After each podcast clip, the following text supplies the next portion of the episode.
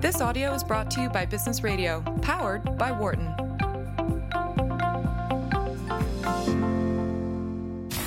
From the campus of the University of Pennsylvania Wharton School, this is Mastering Innovation on Business Radio, Sirius XM 111.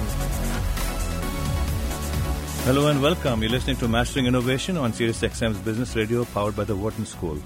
I'm your host, Harbir Singh, co-director of Mack Institute and a professor of management.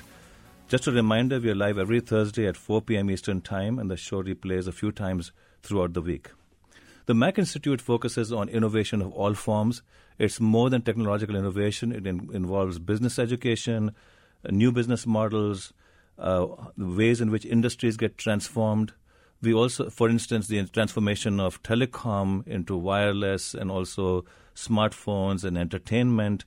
Um, we also look at innovation at the firm level, firms like Netflix that managed to switch to video streaming, whereas Blockbuster that did, Blockbuster that did not. And we also look at individual entrepreneurs.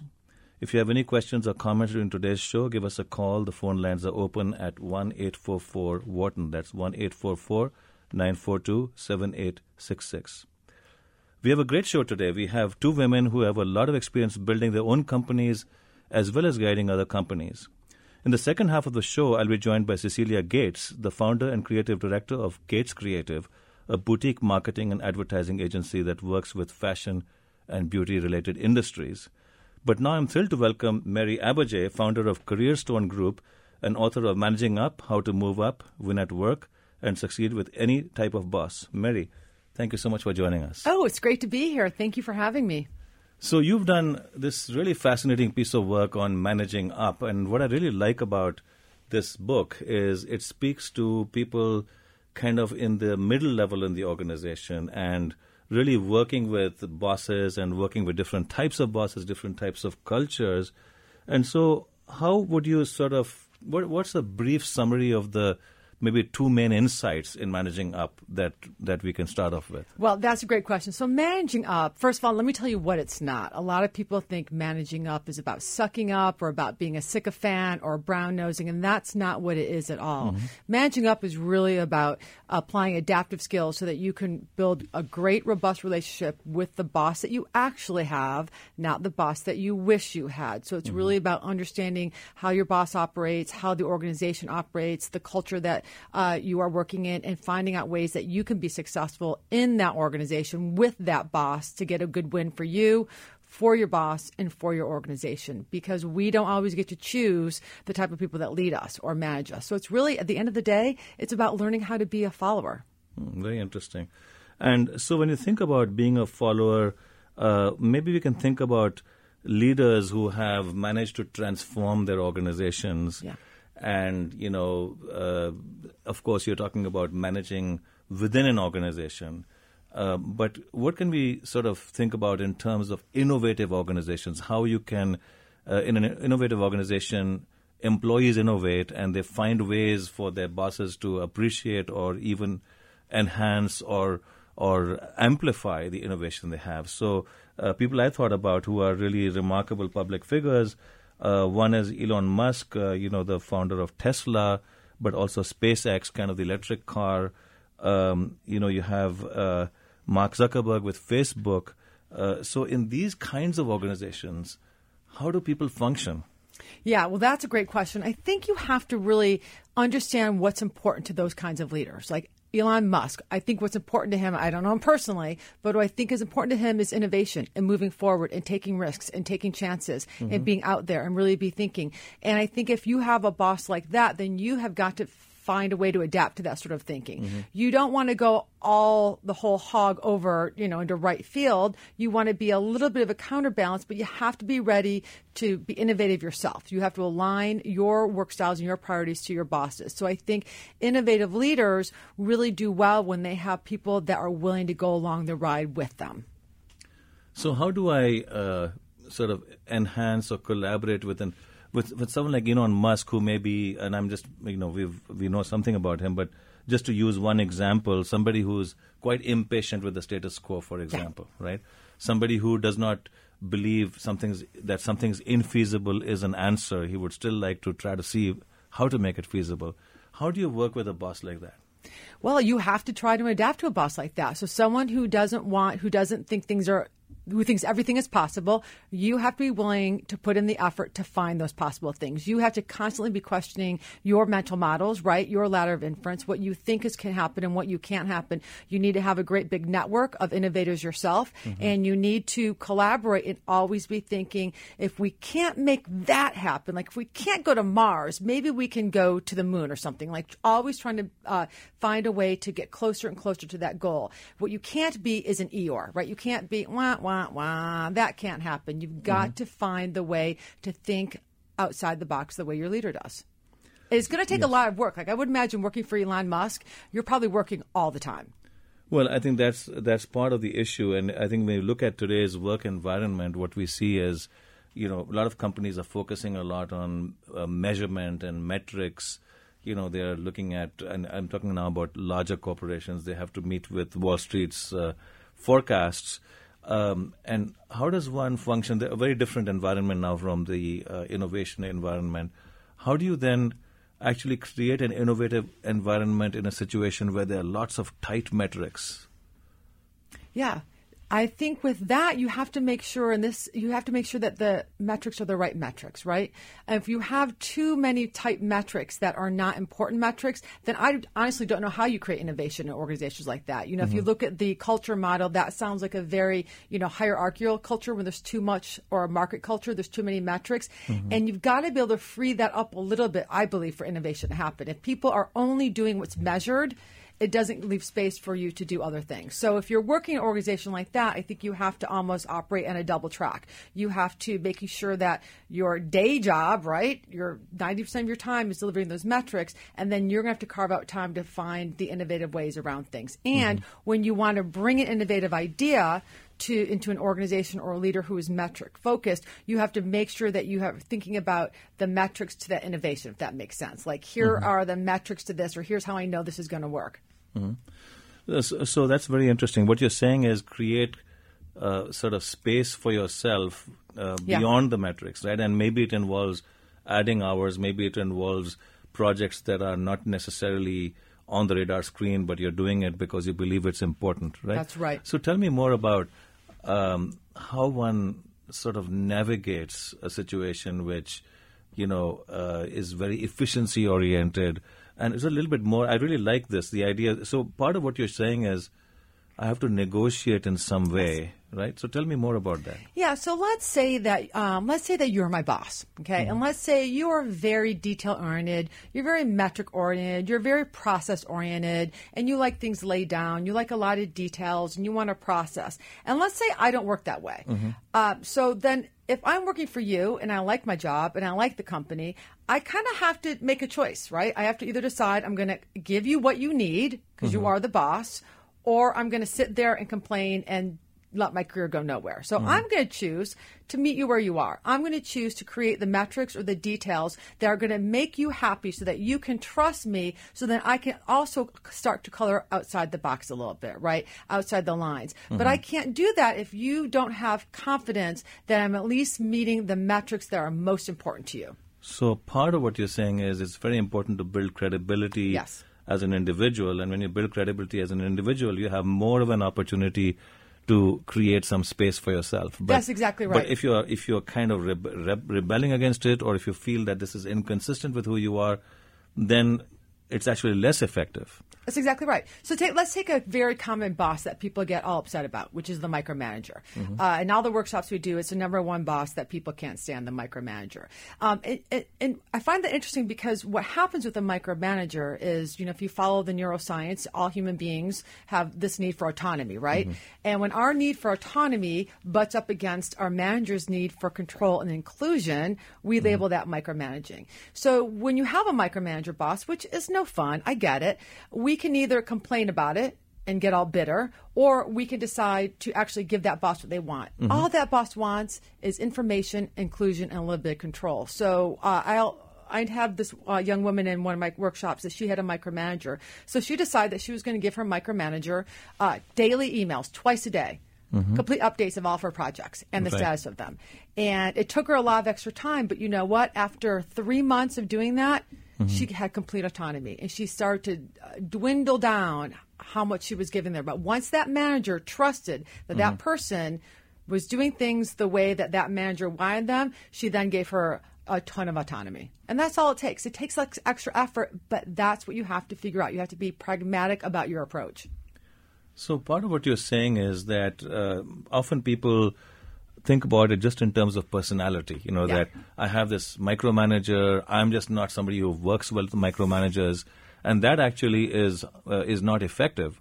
You are saying that everybody, anybody who understands how to navigate, can actually be successful I- this. yes, exactly. world. Because let's look at the let's look at the reality. Uh, most organizations today still promote people into management and leadership based on technical skills, Mm-hmm. not on being a good manager, having relational aptitude or managerial aptitude. In fact, Harvard Business Re- uh, Review just did another report saying that not only is this alive and well in America, it's getting worse. Mm-hmm. So, in your career, that means your odds of having a boss that isn't perfect are pretty high. A boss that really doesn't understand how to lead people is going to be pretty high. So then you have a choice in your career. Either you can learn to adapt to them and learn how to manage them and manage that situation, or you're going to find yourself quitting a lot of jobs because you're not going to have what we call the unicorn boss. And and so let's talk a little bit about peer relationships. So this Yeah. right now you're talking about one on one. As we think about peers, how do we how do we sort of uh, build um, a pathway for us to collectively innovate? Yeah, and so part of innovation, if you're talking, if innovation comes from collaboration, and oftentimes it does, right? Uh, and we know that innovation is often driven by diversity, by bringing different points of view to the table, different perspectives, different experiences, then your ability to work with different kinds of people becomes very important in the workplace for innovation. Mm-hmm. And it is the same sort of adaptive mentality that you'll have with your boss, that you'll have with your peers it could be something as simple as introverts learning to work well with extroverts. It could be something like any kind of personality type, like the big thinkers with the detailed thinkers, the fast paced and patient people with the more moderate pace. The more that you can learn to adapt to, first of all, to adapt and appreciate other styles, whether they're your peers, whether they're your bosses, or whether they're the people who are reporting to you, is an amazing skill. Mm-hmm. Leaders in the 21st century must be adaptable, not only to the people, but to the circumstances. So uh, you're talking about diversity in a very interesting way. You're talking about it in terms of different styles of decision making or different uh, attitudes, different approaches. Can you tell us more about the different? Let, us start with the leaders. In your book, you talk about many different types of leaders. What are the most common that you find that people have? You already mentioned the micromanager, um, but also what are the more unusual ones that might actually be very interesting to us? Um, well, I find them all interesting. I think some of the ones, you know, you have on the, the other side of the of the micromanager, you have what we call the macro manager, uh, which is the ghost boss, you know, the absentee boss, the boss that just throws you work and then leaves. And I would think that would be a great boss because I am one of those bosses. But that could be troublesome too for people because that kind of boss actually trusts you to get stuff done, but isn't there to hold your hand. And a lot of people actually want a little bit more guidance. So that's a very interesting kind of boss and how to manage that boss. You're going to really have to be proactive about getting their attention, right? You're going to almost be the one that leads the connection. You're going to lead the check-ins. And when you get that boss's attention, you need to use that time very wisely. Um, another boss that we talk about is the impulsive boss, right? The boss that is always on to the next shiny new object.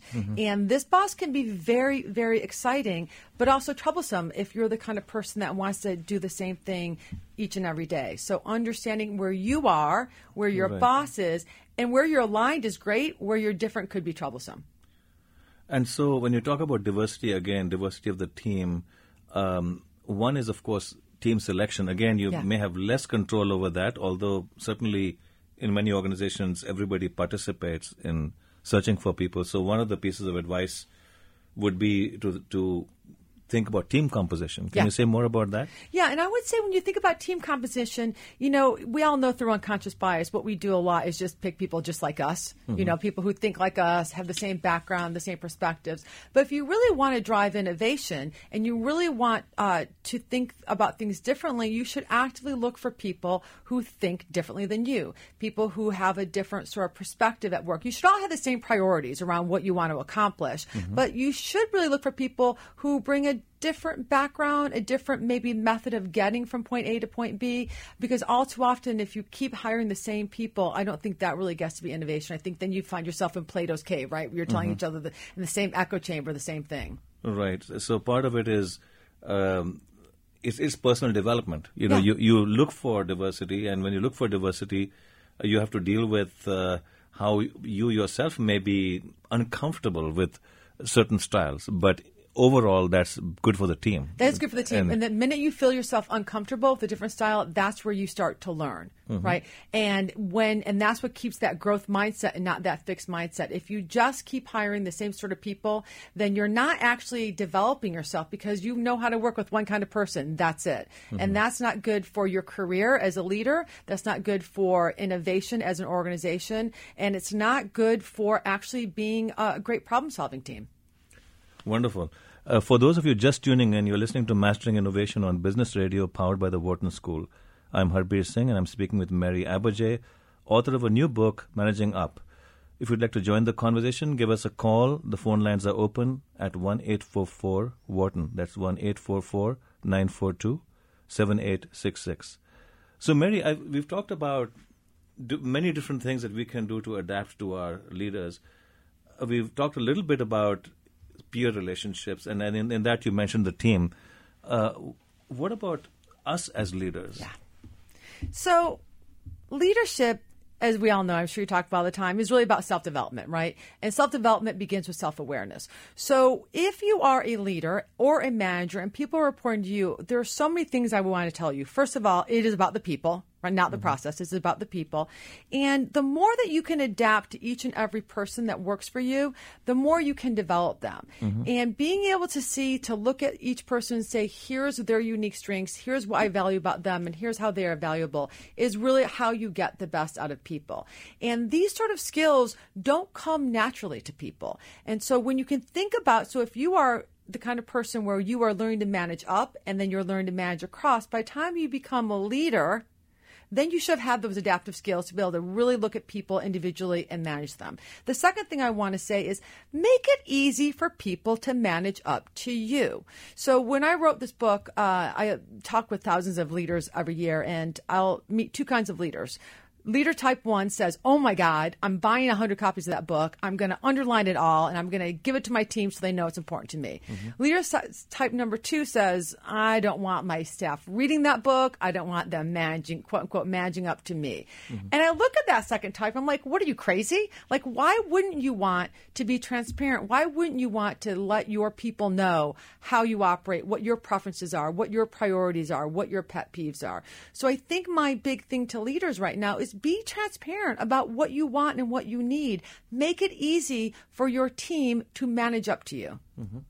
So when you think about um, how human resource management has evolved over the years, um, you know, a few years ago, companies used to have career ladders. They used to have training programs. They used to have, you know, uh, pathways for people. Uh, one of my colleagues, Peter Cappelli, who's an expert in this area, points out that uh, companies have now um, done much less of that, and now what they essentially do is depend on the labor market. You know, you source leaders and source employees at multiple levels, and very often that is done through outsourcing um, means. And so, as a result, uh, the hiring manager gets involved much later. So, how do we think about getting leaders into the system in a situation where we are relying so much on the labor market and not so much on internal development? What are your thoughts on that? Yeah, no, I think that you have raised something really important. And I think that is one of the challenges that we hear about in our clients with the millennial generation, right? They have gone, um, they have gone through their entire life with the rubric for success, right? You know, here's the plan, here's what you do. And then they get into these companies and they're expecting someone to help them with career development. And it's not there anymore. And it's really on your own. And that's neither good or bad. It's just what it is. And so I think now leaders, I think that there's a real inconsistency across American organizations around what is leadership's responsibility for career development for the people, for, for, for career pathing. I can tell you that the large um, uh, professional services firms like the Accentures, the uh, PwCs, those people, they have to hire a lot of young people every year, and so they're actually being very thoughtful, or more so than say large uh, other large organizations, about what kind of career pathing they can do, and they're also starting to think about what how can we make sure that we are uh, also devising a diverse pipeline for leadership up through the organization. So mm-hmm. I think it's a challenge for many organizations at how to bring that kind of career pathing in, and of course, what is the responsibility of leadership. And I think that, uh, so in fact, along those lines, um, very often they also use, when they use outsourcing agencies, um, which, which I think is very common these days, um, the tests tend to be more uh, generic. They are not specific to the job or to the, right. or the company. And, and so many, um, many uh, new graduates, and let's speak, let's talk more about millennials actually through this as well.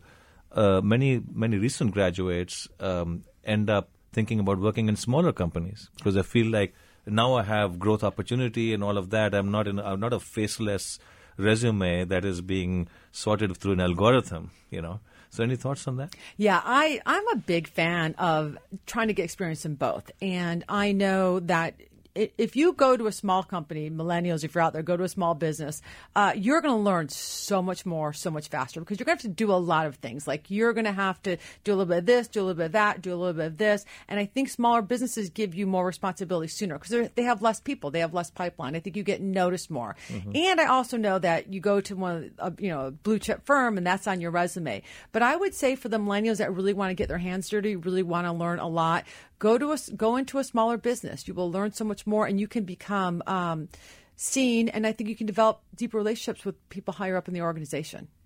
And that's that's a fascinating point, and I think that uh, that's actually what many of them are choosing, which is interesting, or consulting. So you've kind of picked the two areas where there seems to be sort of some consistency or some some public knowledge as to what the opportunities. Are. Yeah, are. you know, in the big consulting firms, I mean, uh, they're gonna they're gonna chew you up and spit you out. Like you are never gonna work so hard in your life, mm-hmm. but you are gonna get so much out of it. You know, so if, if that's a good lifestyle for you for for however many years you want to do it, it will be experience that will be well worth it, and you're gonna work 70, 80 hours a week when you do that. Right. Then nobody. I mean, that's in my view, a wonderful thing to do, but I completely understand. Yeah, uh, but I mean, if yes. you're going to work that hard, do it while you're young. Do it while you're exactly. Do it while you're young. Do it while you're young, and you'll you'll uh, never regret it. Uh, so I noticed you had a chapter on quitting. Yes. Tell me more about that. So I think people have a hard time quitting. And I think they have a hard, I think people have an easy time quitting when a better opportunity comes along, right? Mm-hmm. Or when they know that their skills aren't, aren't really, you know, being developed. But I think when people have a difficult boss, mm-hmm. I think that they don't like to quit. And there was right. a recent survey done by a company organization called Life Meets Work where they actually discovered that people who work for toxic bosses stay two years longer on mm-hmm. average in a job. And so I was really thinking about this and researching it, and I think I think for one, I think in America, quitting is shameful, mm-hmm. right? We don't quit. Quitters yes. never win. Yes. And I know, you know, we've talked a lot about, you know, Angela Duckworth work on, you know, mm-hmm. grit, the power of grit and resiliency. Yes. So I think we get all these messages and then we don't quit. And I mm-hmm. want to say to people, if you're in a toxic work situation, you really have to quit. Yes. You really do because it is study after study shows that it damages your physical health, it damages your mental health. A study in Sweden showed that it takes 22 months to recover from a toxic boss, a toxic work atmosphere. So I think people stay because they're afraid to quit. I think we fear the unknown, and I think some of us just stay hopeful that something's going to change. Oh, HR is going to do something about that boss. Someone's going to like turn her in, and it just isn't going to happen. Very interesting. In fact, I um, I, in, on page 186 of your book, which you know, I think there's some very interesting points. It's about quitting, and you talk about many signs which I thought are really interesting, and you just spoke about them. You feel miserable every day. Uh, physical and emotional well-being is being challenged. You feel unsafe. Uh, you find yourself hiding at work from your boss. Fascinating. So what you're what you're really uncovering, which I think is really nice, is you know it's not always just all positive. Yeah right? There, there are times when people feel trapped. Yeah. And you're saying, you know, uh, don't sort of feel that you're throwing, you don't throw good effort after bad. Right. It's it's it's it's you know it's you have to look at it from behavioral economics, right? Right. You it, you you can't your opportunity cost and your sunk cost. Like you've already put that time in, you're not getting it back, right? Right. Um, and then you have to so you've already lost that, and then you have to think about what you're losing by not putting yourself to your next best use. So you are doubling down your sunk cost with opportunity costs, and I don't think people think economically like that. I was uh, doing a this talked about 500 lawyers um, like two months ago, and we were talking about it's okay to quit, okay to quit. And lawyers, you know, they join these law firms, right? And these were people right below partner level. And uh, after the talk, this young woman came up to me and she said, I've been at this firm for eight years. I am miserable. My boss is toxic. And you have now given me the power to quit. And I heard from her like two months later after that. Um, and she said, I've quit. I've got a new job. I don't know what was wrong with me. I must have had like Stockholm syndrome, but I was trapped. It wasn't until someone said to me, It's okay to quit, that I realized that it was okay to quit. Fascinating. That's that's a great example. Actually, you mentioned behavioral economics, so there is actually research also on venture capitalists and what it, who are, of course, renowned for exiting uh, early enough if something's not working. But even venture capitalists tend to overstay by one or two rounds of investment uh, uh, in multiple round situations because uh, so so there is this bias that even people who are very good at it uh, cannot fully overcome. And, and I think what you're talking about here is in the work situation, again, a bias where people feel that, you know, I really should wait, either wait for this to turn around or put in more work to make it happen. Yeah, yeah. And sometimes they people just don't want people just don't want to give up what they've earned. Like, oh my God, I worked hard to get this corner office. Yes. Or oh my goodness, you know, this pays too good. Or and there are really real economic things like, uh, you know, uh, there aren't any jobs like this in my area, or you know, Right. I need this job, and I totally get that. And you have to weigh that with your own physical and emotional health. And let's now, in fact, connect this to innovation in a in, in a particular way, and that is that um, the parallel in innovation is uh, to actually exit a project that is unlikely to work. Right. So you have to explore enough that you will fail. If you're not failing, you're not exploring enough. So there's there's some Oh, I like very interesting parallels and and what happens again is startups tend to fail more frequently than larger corporations but because they have scarce resources they can exit quickly. So do you have any comments on that at the individual level the the the budding leader? Uh, one thing i can think about is you know um, project selection. You know you you'll have another innings. There's no such thing as a last inning No, I love that. And I think if people actually, if people actually thought of their careers like their own businesses, and if they thought about like, if I want to be innovative in my career, I think it would be easier to quit. It would be easier to take those risks. It would be easier to fail because you only learn when you fail. I love that. I'm gonna, I'm gonna use that for the next book. Well, and and actually, uh, wonderful, uh, and and I think you have that in here in terms of that's what I really like the chapter about about quitting. And but I think what you're also saying is that um, always look for personal growth, and if you're not growing, then you need to make a change. that you need to make a change, right? So, you know, Eckhart Tolle tells us that when we're faced with any difficult situation, we have three choices, right? Choice one is to uh, accept it, right? This is going on. I'm going to accept it. And that means really accepting it, uh, not complaining about it, not letting it like ruin your life. Choice number two is to change it, right? So you can't change other people, but you can change how you react to it, right? So if you have a boss who is, you know, a narcissist, or if you have a boss who is uh, just completely opposite you, you can change how you interact with that person. You can't change that person. And then the third option is to leave the situation.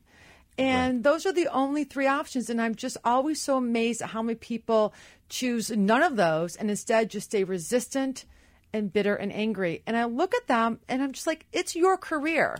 Your Right, career right, matters. right, you have to take control of your career So, so and your workplace experience. Yes, and that's a fascinating point that that only the individual can decide what to do about it. So they, to of course, people feel trapped at times. You know, the situation's out of control, um, less sense of you know ability to move the needle themselves. But they do. You do have choices in terms of uh, of possible new roles, and I think that's where we can we can think about it. So, uh, you know, of course, we deal with a lot of young people. Mid May, we had our graduation. Um, you know, thousands of uh, very optimistic young people coming out with a degree from here, what advice would you give them? Oh, I love this part. All right, so a couple things. One, your career is a marathon, not a sprint. Mm-hmm. So use your first couple years if you don't know exactly what you want to do to just get as much experience as you as you possibly can. Uh, don't worry about your money. Don't be checking your Facebook page every five minutes to see what your friends are making. Really go for experience. Above mm-hmm. all, it is a marathon, not a sprint. Uh, the second thing I would say to the young people is and I hate, I hate people say this, but follow things that find interesting to you, right? Yes. Don't like find good skills and good, don't worry so much about your title yet. And then the last thing I would say is nothing, nothing can short circuit hard work. If you want to be more successful than the person sitting next to you, you're going to have to work a little bit harder. harder. And yes. so often we see people want things really fast, but nothing is going to help you succeed more than working harder than the person next to you. Well, what a wonderful line uh, to to end on. Uh, Mary, thank you so much for joining the show today, and it was wonderful to hear from you. And uh, how can listeners keep up with you, more importantly? Oh, well, you can follow me on Twitter at Mary Abbajay, or you can visit my website, careerstonegroup.com, and you can buy the book Managing Up on Amazon, Barnes & Noble, any place that sells books. Wonderful. And that's a very catchy title. I'm sure people can find it. Uh, we need to take a short break. When we come back, I'll be joined by Cecilia Gates, founder and creative director of Gates Creative, to talk about innovation in fashion and in advertising. I'm your host, Harbir Singh. You're listening to Mastering Innovation on Business Radio, powered by the Wharton School on Sirius XM 111. We'll be right back. For more guest interviews, check out our Wharton Business Radio Highlights podcast on iTunes and Google Play.